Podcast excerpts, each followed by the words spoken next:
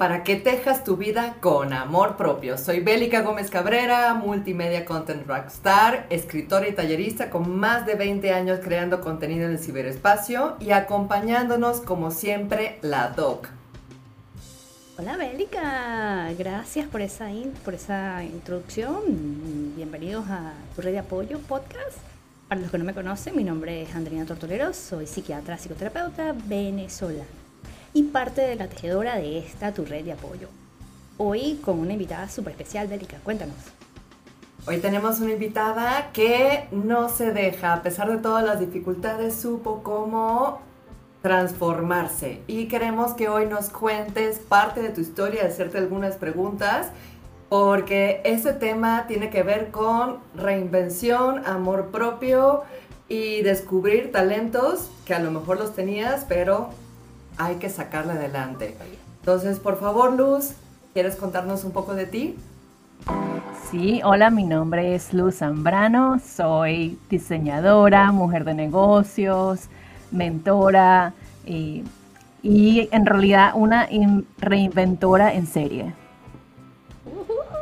En serie, así como asesina en serie, reinventora en serie y en serio. Sí, exacto. Mira, Luz, cuéntanos cómo, cómo podemos empezar esto porque ¿a qué, ¿a qué año nos vamos? ¿Antes de llegar a Estados Unidos o en algún punto de Estados Unidos? ¿Dónde empieza tu historia? Yo creo que la primera vez que tuve que reinventarme fue cuando me vine después de terminar eh, un, eh, después de terminar la universidad en Venezuela, me vine a estudiar en una universidad aquí sola con dos maletas y con un nivel básico de inglés. Entonces fue como una oportunidad donde yo me di cuenta que podía ser quien quisiera otra vez. O sea, toda mi, toda mi historia estaba totalmente eh, sacada y tenía que volver a empezar de nuevo y en realidad podía ser cualquier persona que yo quisiera en ese momento y podía reinventarme. Entonces, eh, ese fue un momento donde pude decir, wow, uno en realidad puede eh, como moldear lo que, lo que uno quiere construir. Me encanta eso, porque, por ejemplo, Andrina y yo somos de una ciudad bastante pequeña. ¿De qué ciudad eres, Luz, de Venezuela? Yo soy de una ciudad que se llama Valencia, Venezuela. ¡Ah! Ok, aquí puros valencianos, arriba Valencia. para todo el mundo. Sí. Y, y, lo que te decía, Valencia en la época, bueno, cuando yo crecí en Valencia, cuando nosotros crecimos en Valencia, era una ciudad pequeña donde todo el mundo se conocía y realmente salir del país dices, wow, ya no tengo a mi red de apoyo cercana, ya no tengo la, posibilidad de, de, sentirme en un lugar seguro. Entonces, ese fue también parte de tu reinvención, decir, aquí estoy eh, por mis propios medios. Es que sabes que también, eh, creo que sobre todo para nosotros que somos latinoamericanos y, y mujeres y nos vamos de nuestras casas tempranos, yo tenía 19 años, eh, ya no era la hija del medio, ya no era la única niña de la familia, ya no era, ya no tenía que tener todo, o sea, no tenía que caber en esas cajas donde me habían metido que tenía que ser una niña buena, que tenía que, que no podía salir muy tarde, que no podía hacer nada, o sea, y cuando me mudé para acá sola me di cuenta que yo podía decidir qué hacer y yo tenía mi responsabilidad de no meterme en problemas porque no tenía nadie que me iba a sacar de ellos. Entonces como que fue como un momento perfecto para aprender de los límites. Pero fue bueno porque ya no teníamos, ya no tenía esa, esas reglas tan estrictas y esos, esas, esas cajas culturales donde nos ponen sobre todo a las mujeres cuando estamos jóvenes. Eso sí. Luz, Yo me te puedo preguntar, perdón, Bélica, pero le quiero preguntar, me encanta esta invitada y yo le quiero que le pregunte. ¿Se puede empezar de cero cuántas veces? Todas las veces que quieras. Yo he empezado de cero tantas veces y estoy ahorita empezando de cero nuevamente con otras cosas porque eh, hay siempre oportunidades para, sobre todo como diseñador, eh, cuando tú diseñas algo, al principio nadie lo tiene y todo el mundo lo quiere y ya luego eh, la demanda por algo se acaba. Entonces tienes que volver a inventar otra cosa. Entonces como diseñadores tenemos que literalmente inventar otro diseño para que vuelvan a ser una, una demanda por algo. Tenemos que cambiarnos de máscara. Es, no, es como, es como reinventar una, como, imagínate un árbol y tú vas a hacer el mismo árbol, pero vas a nacer, van a hacer otra rama de ese mismo árbol. Entonces tiene que ser la misma esencia tuya, no vas a hacer como que vas a hacer un cambio totalmente de personalidad. Más bien lo que me estoy dando cuenta es que las personas necesitan tener su misma esencia y, y recrear algo con esa misma esencia, que es lo que ya ha funcionado anteriormente, y seguir sacando más ramas del árbol para seguir desarrollando algo donde ya sea un árbol grandote. Me encanta, me encanta la metáfora. Luz, cuéntanos momentos difíciles en tu vida. Ajá. Porque eh, normalmente cuando uno tiene todo, eh, eh, como es a favor de la corriente, uno navega facilito, pero cuando viene la contracorriente, cuando vienen las dificultades, es que uno saca ese talento y saca esa madera. Cuéntame algunas dificultades. Sí, yo creo que uno de los momentos que me parecieron bien difíciles donde pensé, no, de, aquí no sé si pueda reinventarlo porque me parecía como que ya había hecho algo que era perfecto, que me gustaba bastante.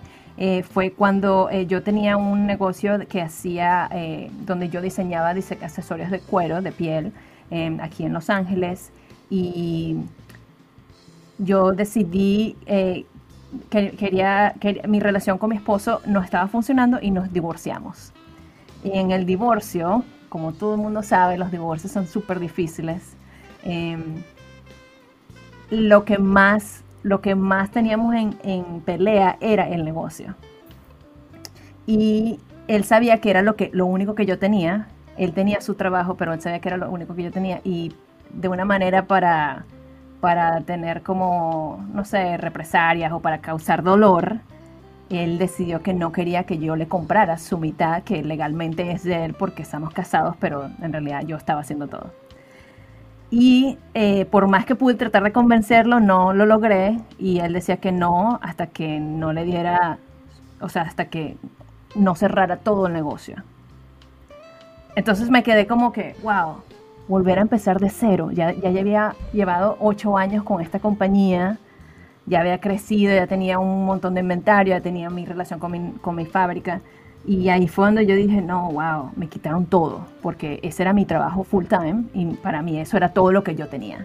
Y ahí llega el momento del problema de identidad, que uno piensa que yo soy esa compañía, donde piensa que yo soy eh, esposa, que no puedo ser otra cosa, o que yo soy, que, ay, ahora soy divorciada. Entonces es como que un, muchas cosas empiezan a, a, quedar inestable y entonces empiezas tú a pensar, bueno, ¿qué tengo todavía? Porque ya no soy esposa, pero tampoco tengo este negocio, pero ¿qué todavía sigo siendo? Y fue cuando yo dije, bueno, todavía yo soy la persona que estaba detrás de la otra compañía que estaba diseñando el producto. Yo todavía tengo el contacto con mi fábrica aquí en Los Ángeles, todavía estoy haciendo todo lo que estaba haciendo para esa compañía, lo puedo seguir haciendo con otro nombre. Y fue ahí donde después de un tiempo de procesar cómo hacerlo de una manera con propósito y, y no con venganza, porque no quería hacerlo con venganza de que yo te voy a mostrar que yo puedo hacerlo. Era, fue llegó un momento donde decidí, este es un momento de aprendizaje para, para darme cuenta de que esta persona que lo hizo quizás por maldad, es un maestro y me va a enseñar que yo puedo hacerlo desde cero otra vez sola. Y cuando tú te empiezas a ver una persona que, te, que tenías como un enemigo y lo piensas a ver como que este es un maestro, muchísimas gracias porque ahora voy a sentirme muchísimo más empoderada de que lo pude hacer sola desde el principio, lo haces con un corazón más grande y no hay quien te pare. Entonces lo que me tardé en hacer en ocho años, lo sobrepasé en ventas en un año, pero fue, lo empecé todo desde cero yo sola claro, con el apoyo de mis amigos y mi familia, pero fue algo que, no tiene precio. Mira, tú sabes que yo eh, eh, antes de entrar aquí a este podcast leí una frase que decía, la normalidad es una ruta pavimentada, se camina cómodamente, pero ahí no crecen las flores. Vincent Van Gogh. Y a veces creo que la vida tiene esas maneras de decirnos, sal de la normalidad un poquito ruda, ¿no? Pero pero son las que nos demuestran nuestras capacidades, que como decía Abel, no conocíamos de nosotros mismos, ni nosotros mismos sabíamos que éramos capaces. Sí, sí. Hay veces que, eh, me gusta hablar de la parte del divorcio porque hay veces que, sobre todo las mujeres divorciadas, se sienten que tienen menos o que son menos porque no tienen el apoyo de esa persona que tenían antes y, y porque dicen, ah, bueno, soy divorciada, como que tiene un nombre malo, pero creo que es un momento para que eh, como que te encuentres contigo otra vez y te des cuenta que sí tienes toda la fuerza y toda la energía que necesitas para echarla adelante. ¿Cómo hiciste para, para salir de la confusión? Donde tú dices, yo no soy esa empresa, yo no soy solo esposa o no soy solo divorciada. ¿Cómo llegaste a, a darle la vuelta a la historia? ¿Qué, qué te empujó? Creo que tener un grupo de amigos súper fuertes que te pueden apoyar y te pueden dar, mostrar la luz y decirte, mira, pero tú no eres eso. O sea, o sea, tú lo puedes pensar, pero no te lo crees a veces si estás sola. Entonces, es bueno estar rodeada de personas que te apoyan y vean tu luz como es, ¿no? Y vean tu fortaleza y, y, y puedan decirte que si lo hiciste una vez, lo puedes hacer otra vez. Sí. sí. Me impresiona Luz porque normalmente hay personas que por menos se estancan. Entonces yo aplaudo, así como nuestro productor se quitó la, la gorra, yo también me quito el sombrero simbólico y te aplaudo por todo ese trabajo. Este, Luz, de otras culturas, uno como migrante, de repente llegas a otro contexto y, no solamente te das cuenta, por ejemplo, yo a los 17 me fui a Caracas y bien, no puedo decir la palabra porque es una grosería, pero ni sabía cocinar, ni sabía tomar un autobús, ni sabía... Entonces me fui sin absolutamente ninguna herramienta, pero era el deseo. Y al contrastar mi realidad valenciana con la realidad caraqueña, dije, wow, o sea, esto es otro mundo. Entonces, es, esa capacidad te ha pasado, has vivido en un solo lugar en Estados Unidos, te has vuelto a mudar, te sigues sorprendiendo cada vez que, te cambias de lugar, cada vez que empiezas algo. No, yo he vivido por todas partes. Me mudé a Rochester, New York, que queda cerca de Buffalo, cuando tenía 19 años. Eh, y luego conseguí un trabajo en New Balance para diseñar zapatos en Boston. Y viví en Boston por ocho meses. Y ahí fue como que, wow, ok, es como un trabajo, o sea, esto es, ya no soy estudiante, ahora soy una persona que está en una pasantía y le están pagando y, puedo ir a bares sin que me pidan la, identidad porque ya soy mayor de edad. Eh, y era como que ya no tengo que ir al colegio, no tengo que ir a la universidad. Eh, luego de ahí me mudé a Nueva York, en Manhattan, eh, trabajé para otra compañía de zapatos que se llama Fila.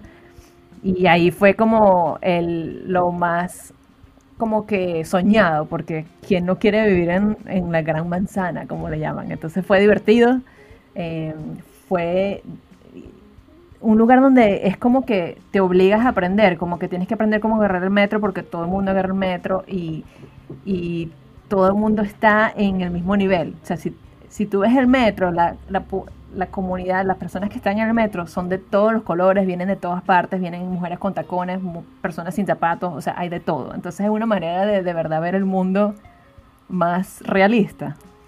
Em, y luego de Nueva York me mudé a California y aquí he estado ya 14 años. Cada vez que me mudo sí lo veo como una oportunidad de, de filtrar y de dejar cosas que no me sirven en el pasado y empezar cosas nuevas, por ejemplo, rutinas nuevas, eh, si es surfear porque me mudé para California o, en Nueva York. Eh, me gustaba trotar porque era la única manera de sentir que estaba haciendo ejercicio, pero después me di cuenta que más bien me hacía más daño porque la contaminación ambiental en Nueva York era horrible. Entonces, pero en todos los lugares siempre busco algo nuevo que, que tomar de la zona y me encanta. Wow, pero te falta un pueblito fronterizo porque todo eso es como muy como bonita. Bueno, cuando quieras, como es conocer México, te podemos dar un tour. O acercarte a Texas aquí. O acercarte a Texas, que está igualito a México. Sí, sí. Ay, qué rico. no, me encantaría. Mira, ¿alguna anécdota que tú digas que valga la pena resaltar? Vamos a decirlo, de esas sorpresas que te traen los impases de la vida. Que valga la pena resaltar. Bueno, yo creo que a todos nos pegó la pandemia de alguna manera u otra. entonces no puedo decir que no. La pandemia, la pandemia, eh, me, o sea, me, a, mí, a mí me trató así, me dijo, ah, ok, ya existe esta compañía nueva que había empezado en el enero de 2020, empecé esta compañía nueva y acabó de pasar eh, en enero. Y ya tenía planificado todos los eventos que iba a hacer durante el año en ferias y, iba a vender en persona toda la colección, tenía toda la, la, producción lista. Estaba vendiendo por la página de internet en enero y febrero y en marzo y a mediados de marzo cierra todo. Y yo dije, bueno, todavía tengo dinero como para, o sea, voy a estar bien, así no haga eventos por unos dos o tres meses, no hay rollo. Y como a las tres, a las dos semanas, yo, mis papás viven aquí como a 40 minutos de aquí y yo les dije a ellos, ya no vayan a trabajar, quédense tranquilos, o sea, no vayan a hacer ninguna parte porque está la pandemia y no quieren que nadie salga. Entonces como a las dos semanas, eh, tuve como, no sé cómo explicarlo, si es un sueño, no me acuerdo, fue un sueño donde, esto es raro, pero ok, también Valencia y rara, bienvenida al me tomé, me tomé una siesta, una de las tardes, me quedé dormida y cuando me desperté, eh, vi esto como que todo el mundo tenía máscaras puestas y tenían la, la máscara de acuerdo a lo que tenían puesto, como que Imagínate en el pasado donde nadie tenía máscara y yo me desperté diciendo, la gente se va a tener que poner máscaras y las va a guardar, se las va a poner dependiendo de lo que tengan puesto. Y yo dije, wow, pero yo no sé coser una máscara y en realidad no sé si, si vaya a quedar bien. Entonces me puse a revisar en Etsy como estaban vendiendo ya, estaban empezando a vender máscaras y puse a verlas todas y dije, wow, déjame ver si puedo hacer algo y la máquina de coser mía estaba en la casa de mi mamá.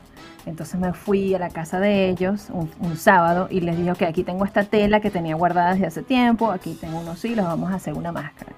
Hicimos como que una de cada color de un montón de telas que yo tenía de hace tiempo y, y las, les tomé fotos y el domingo las monté en Instagram, pero no, o sea, no para venderlas por Instagram, yo pensaba montarlas en Etsy porque no parecían como parte de la marca de Casupo, que es mi compañía, eh, no me parecía que iba con esa marca, las telas. Entonces la puse en Etsy y mostré una foto en Instagram y todo el mundo empezó a escribirme, yo quiero, mándame una. Y entonces empecé a venderlas por BM, o sea, mándame el dinero por Venmo y yo te mando, mándame la dirección. Y fue todo un rollo porque siempre se va a olvidar algo. Pero yo dije, bueno, la gente quiere, tenemos que hacer 20 más. Y para mí eso, hacer 20 máscaras, yo no podía creer que estaba vendiendo 20 máscaras en un día. Mi papá decía, ¿quién va a comprar eso? Pasaste todo el día haciendo 20 máscaras yo no sepa, pero vamos a hacerlo. Y estuvimos trabajando en, la casa de ellos porque ellos tenían, a mí me parece que era mejor que estar en la casa de ellos cosiendo y que ellos me ayudaran a traerlos para acá. Y eh, cosimos juntos en su casa como dos meses. Pero fueron horas larguísimas. o sea, maneja, yo estaba en la máquina de coser desde las 6 de la mañana hasta las 11 de la noche sin parar. Mi papá estaba cortando tela, mi mamá metía las ligas y las, las contaba todas para que cuando tocaba mandar pedidos teníamos inventario, no podíamos dar un abasto y, ahí empezó un negocio de hacer tapabocas que todavía eh, es lo que me da eh, la mayoría de mi ingreso. Eh, es una locura porque cuando lo empezamos a hacer, mi papá me dijo, pero bueno, esto va a durar que un mes, dos meses, y aquí llevamos más de un año haciendo tapabocas. eh, entonces, la pandemia me hizo así como que, despiértate, despiértate, ponte a hacer algo que la gente necesita, y para mí fue más que todo, en ese momento no había suficientes eh, lugares donde conseguir tapabocas y para mí fue como que vamos a proveer algo que la gente necesita y yo quería hacerlo con mejor calidad, entonces compré telas de mejor calidad y un diseño diferente que fuera más ajustable y más seguro, entonces fue algo así como que cómo hacer algo que ya existe de una manera mejor eh, para que sea más sustentable, para que dure más y para que sea más cómodo. Me encanta. Esto es como una pequeña cátedra de negocios y a todas las personas que nos están escuchando, algún consejo de negocios, Luz, porque normalmente y sobre todo las mujeres tenemos como ese miedito a invertir, ese miedito a lanzarnos y no es que el dinerito, o sea, como que solemos sentirnos, o sea, si no estamos 100% seguras, mejor no. Empezamos un negocio. Los hombres son un poco más aventados. ¿Algún consejo para quienes nos escuchan sobre negocios?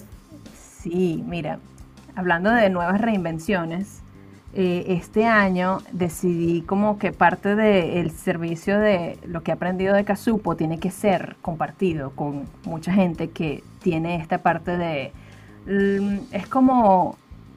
No enseñan en el colegio finanzas y no enseñan negocios, solamente enseñan matemáticas y administración, pero eso es totalmente diferente a, montar un negocio, a tener una idea y convertirla en dinero. Eh, entonces estoy haciendo un programa de coaching para personas que tienen una idea y no saben, están paralizadas. Y esta mañana tuve la clienta más increíble que he tenido. Te voy a comentar del negocio primero y luego te voy a decir quién es. Esta persona eh, está interesada en hacer un negocio y tiene ya como dos meses diciéndome que quiere hacer este negocio. Y yo le dije, bueno, ¿qué? ¿Cuál es la idea? Bueno, la idea es eh, hacer esta bebida. Ok, ¿Y cómo quieres hacer? Bueno, quiero que sea una bebida de arcoíris. Y yo, ay, ¿cómo la vas a hacer de arcoíris? Bueno, le voy a poner colorante a diferentes unas. Y yo dije, wow, ok. Entonces, ¿dónde la vas a vender? Bueno, la voy a vender enfrente de mi casa. Yo le dije, ok. ¿Y más o menos dónde? En esta esquina donde hay más tráfico. Le dije, perfecto. Ok. Bueno, cuando estés lista me avisas y yo te ayudo. Ok. Entonces, este fin de semana me dice, estoy lista. El lunes a las 8 de la mañana nos reunimos para hablar. Ok, entonces yo fui a su casa hoy. Es una niña de 7 años que quiere montar un puesto de limonada. Ella hizo su propio plan de negocios y decidimos que ella va a hacer un limonadas de arco iris y va a hacer unas con blueberries, una con strawberries y una con limonada normal. Va a tener tres sabores. Hizo la lista de qué ingredientes necesita y, hizo un dibujito de cómo quiere que se vea el, el, stand, el puesto, y ya sabe que va a cobrar un dólar por limonada. Entonces le dije, ok, ¿cuántas limonadas quiere vender en un día? Entonces me dijo, no sé, ¿cuántas caben en esta jarra? Entonces vamos a ver cuántas caben en esta jarra. Entonces teníamos tres sabores, calculamos la cantidad de limonada que cabe en cada una y caben 40 limonadas en total. Entonces ella sabe que va a ser 40 dólares ese día si vende todas las limonadas. Cuando empezó a hacer lista lo que tenía que comprar, ella dice, y esto lo vamos a comprar entre las dos. Y yo, le dije, no, aquí la sociedad es sola tuya, es tu negocio y es tu idea y yo quiero que tú la hagas tú sola. Pero esto es mucho. Y yo le dije, pero vas a tener 40 dólares al final. Entonces acuérdate de no comprar más de 40 dólares en cosas. Tienes que comprar por lo menos 10, 20 dólares máximo para que puedas tenerle 20. Entonces, yo creo que la lección más importante primero es empezar con cualquiera de las ideas que tengan. No hay idea muy chiquita y no hay persona muy joven para empezar un negocio. Esta niña va a hacer su, puesto de limonada el miércoles en un farmer's market y ya me mandó una foto de su apuesto de la limonada, ya tiene toda la lista. Eh, creo que eh, como personas pequeñas, eh, a los niños no les da tanto valor las ideas que tienen. Y eso nos lleva a donde estamos ahorita, que no pensamos que nuestras ideas tienen valor. Entonces, si tienes una buena idea, imagínate que eres un niño y que de verdad no estás perdiendo nada. Y empieza poco a poco, no tienes que comprar un inventario grande, empieza con algo pequeño o empieza solamente mostrando la foto y vendiéndola en preventa y si te la compran, la compras tú luego. Hay muchas maneras de empezar un negocio sin dinero o con poco dinero si la pasión y la, y la estrategia está ahí. Me encanta esto y, yo creo que, hay que, compartir estas experiencias, Luz, porque normalmente no sabemos hacer negocios. Entonces me encanta. Y hay una actividad que hago yo en un taller de, de creatividad que doy y es en 15 minutos hacer, bueno, darle 100 usos de los más sencillos a los más disparatados a un clip. La mitad de los adultos llegan a 8 ideas, 9 ideas en 15 minutos. Los niños llegan a 100 y más en 7 minutos. Entonces yo creo que es desarrollar esa, esa habilidad de decir, bueno, pues vamos a decir todas las ideas que se nos ocurran y luego las concretamos, porque claro, la gente dice, no, un puente de hormigas con clip es algo inútil. Para los niños no es inútil. Y a lo mejor uno hace algo y entonces terminas vendiendo modelos de puentes de hechos con clip, no lo sé. Entonces me encanta esa analogía, me encanta esa metáfora y apúntame porque yo necesito aprender más sobre negocios. Perfecto, sí. Estamos en la, hay una hay una cuenta de Instagram que tengo separada de la de, mi cuenta de, la compañía es casupo.co y la cuenta del coaching es 30 Minute Startup. Entonces ahí tengo más información acerca de inspiración, cosas que, que te pueden ayudar a moverte y empezar. Perfecto. Claro que sí, mira, eh, mi mamá siempre dice, ella es economista y yo estudié medicina y pues eso para mí siempre fue como un mundo oscuro de, de números, pero Cosas de esta gente que son interesantes es esa frase célebre que ellos dicen, siempre en la adversidad hay una oportunidad. La inteligencia está en poder pescarla, en poder identificarla. Yo creo que tú eres una gran, una gran lupa de esas pequeñas oportunidades que no dejas pasar ninguna, como dijo Bel cuando te presentó, que no se deja, porque no entiendo que esta no es la primera vez que te trazas algo nuevo, la, historia de las máscaras. Entonces, por eso te preguntaba, ¿cuántas veces tú crees que uno puede empezar de cero? no, sabes que yo creo que eh, ya después de haber tenido que empezar la compañía nueva y empezar a hacer tapabocas y hacerlo del coaching, eh, me doy cuenta que es como un ciclo y es más que todo como un músculo que si no lo practicas, te vas a quedar estancado en uno de esos pasos y es cuando uno llega al momento donde no estoy feliz, no sé qué hacer, no me gusta lo que estoy haciendo. Creo que si estamos...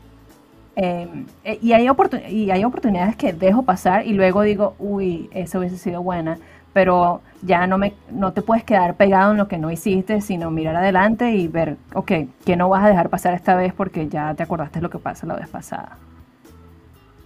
Me encanta, sí. Hay algo muy interesante porque normalmente la gente extraña mucho el pasado. Por ejemplo, extrañamos la Venezuela de hace 20 años, 30 años. Extrañamos todas las posibilidades que tenía y decimos, ay, es que México no tiene, o Estados Unidos no tiene, o Venezuela sí tenía, o Venezuela no tiene.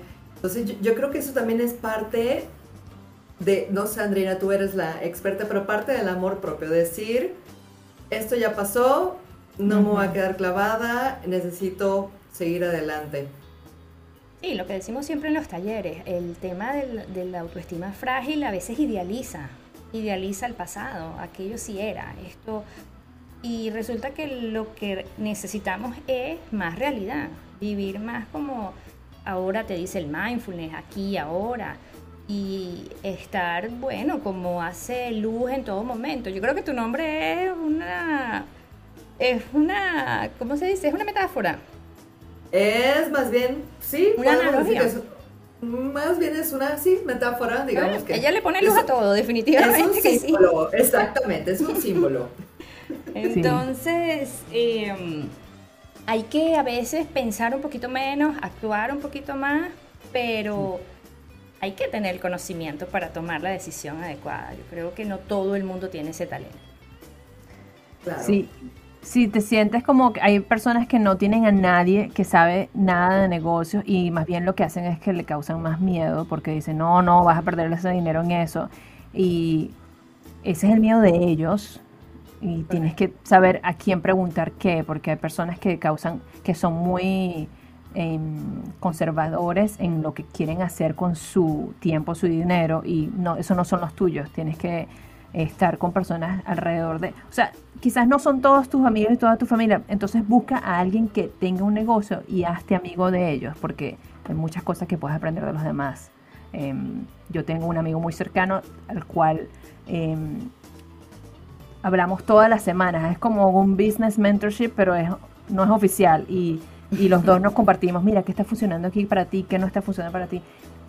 Esta es una oportunidad, pero yo no la puedo hacer, la quieres agarrar. Entonces ahí los dos estamos siempre como que eh, apoyándonos y eso también es importante tenerlo como Me encanta eso que dices porque ahorita voy estoy haciendo el video en el que voy a hablar de, yo tengo ahorita un tema que es la procrastinación y hablaba de las estrategias desde el pensamiento, pero ahorita voy a hablar de las estrategias desde la acción. Y una cosa que estás diciendo es fundamental, lo nombran aquí, que es con quién te rodeas. Si tú eres una persona que tiene problemas para concretar, tú te tienes que rodear de gente que concreta todos los días, porque te contagias de alguna manera. Eso es lo que te va a empujar. Si te quedas totalmente rodeado del tedio, del fastidio, de la gente que no es automotivada, que no hace nada, pues probablemente tu índice de éxito es mm, inferior. Total. Entonces eso es valiosísimo. ¿Con quién te rodeas? Y de ahí el nombre de todo este podcast, tu red de apoyo. Sí, Me totalmente. Encanta que lo dijiste desde el principio. Yo estoy muy feliz con tu entrevista, de verdad. Más bien gracias a ti por darnos este espacio. no, no, no, para nada. Me encanta hablar con ustedes y hablar del tema. Me parece que eh, hay que normalizar, reinventarse, porque lo, lo mejor que puedes hacer es de vez en cuando hacer una reinvención. Es como limpiar la casa. Y si nos quedamos haciendo lo mismo siempre, nos vamos a aburrir y no hay duda de eso. Exactamente. Y, por favor, palabras finales, edad, ser mujer, ser hombre, tener algún tipo de discapacidad. ¿Qué nos recomiendas? O sea, ¿importa la edad? ¿Importa que, que tengas? O sea, ahorita en las Olimpiadas hemos visto maravillas de superación, de historias de superación. Cuéntanos un momento exitoso y cuéntanos un consejo de cualquier impedimento, echarlo para un lado. Yo creo que la, para mí la, la edad no importa porque hay personas de 7 años que quieren empezar un negocio y esa niña va a ser un éxito en un futuro y para mí es un gran honor poder ser su primera eh, mentora de negocios en su primer negocio. Em, la edad no importa y creo que lo que tenemos que pensar es no en lo que no tenemos, sino en lo que sí tenemos. Acuérdate de lo que me pasó cuando no tenía mi compañía ya, cuando yo no tenía ya mi esposo, cuando no tenía mi, título de esposa, eh, ¿qué tenía? Entonces, piensa en lo que tienes y de verdad llena esa canasta de todas las cosas que tienes porque te aseguro que tienes talento, que tienes tiempo, que tienes buen, buen eh, núcleo familiar, que tienes buenos amigos, que tienes una idea. Eso es todo lo que necesitas. No necesitas las, las cosas materiales necesariamente o las cosas sociales. Eh, lo que necesitas es lo que tienes. Excelente. Doctora, palabras de cierre. Como siempre digo, el amor propio no es una tendencia, es un estilo de vida. Rodéate de gente como luz para que se te ilumine tu camino, porque no es fácil, pero de esas trabas también se aprende y son a veces hasta necesarias. Excelente, pues yo también estoy muy agradecida por el tiempo que nos diste Luz. Andreina, muchísimas gracias otra vez por, por esta maravillosa compañía. Este es el último capítulo de la primera temporada, estamos muy emocionadas porque cerramos con broche de oro y nos estamos preparando ya para la segunda temporada que va a estar todavía mejor. Entonces aquí con nuestro jefe Síganos en YouTube como tu red de apoyo podcast, en Spotify, en Apple Podcast y en Anchor.fm, en Radio Public también. Y en nuestras redes personales en Instagram como red.de.apoyo y Bélica Gómez C. Luz, por favor, recuérdanos tus redes sociales. Es, en Instagram es casupo.co, eso es con C-A-S-U-P.co. Por favor, déjame decir esto. Ese nombre hay que explicarlo. Nadie que no sea de esa ciudad maravillosa entiende ese nombre. Viva Valencia una vez más. Nada, es que aquí la gente vive en unas maquetas, aquí no hay cerros espectaculares así como el Ávila o como el Casupo, quien no subió ese cerro viviendo en Valencia. Sí, tenía que llevarlo algún, o sea, tenía que darle luz a ese cerro porque si no la gente no habla de Venezuela, esa es mi manera de hablar de Venezuela. Qué belleza. Para que la gente te pregunte, ¿y ese nombre? Y entonces yo le digo, bueno, hay un cerro con un jugo de naranja muy rico. Fíjate que, exactamente, maravilloso. No, vale, gracias Luz nuevamente porque me creo que te tengo que decir gracias tantas veces como sea posible porque estoy muy feliz por ese mensaje. Todo lo que le has dicho a la gente que nos escucha es definitivamente un aprendizaje tras otro. Nuevamente, gracias. Ay, gracias a ustedes. Me encantó.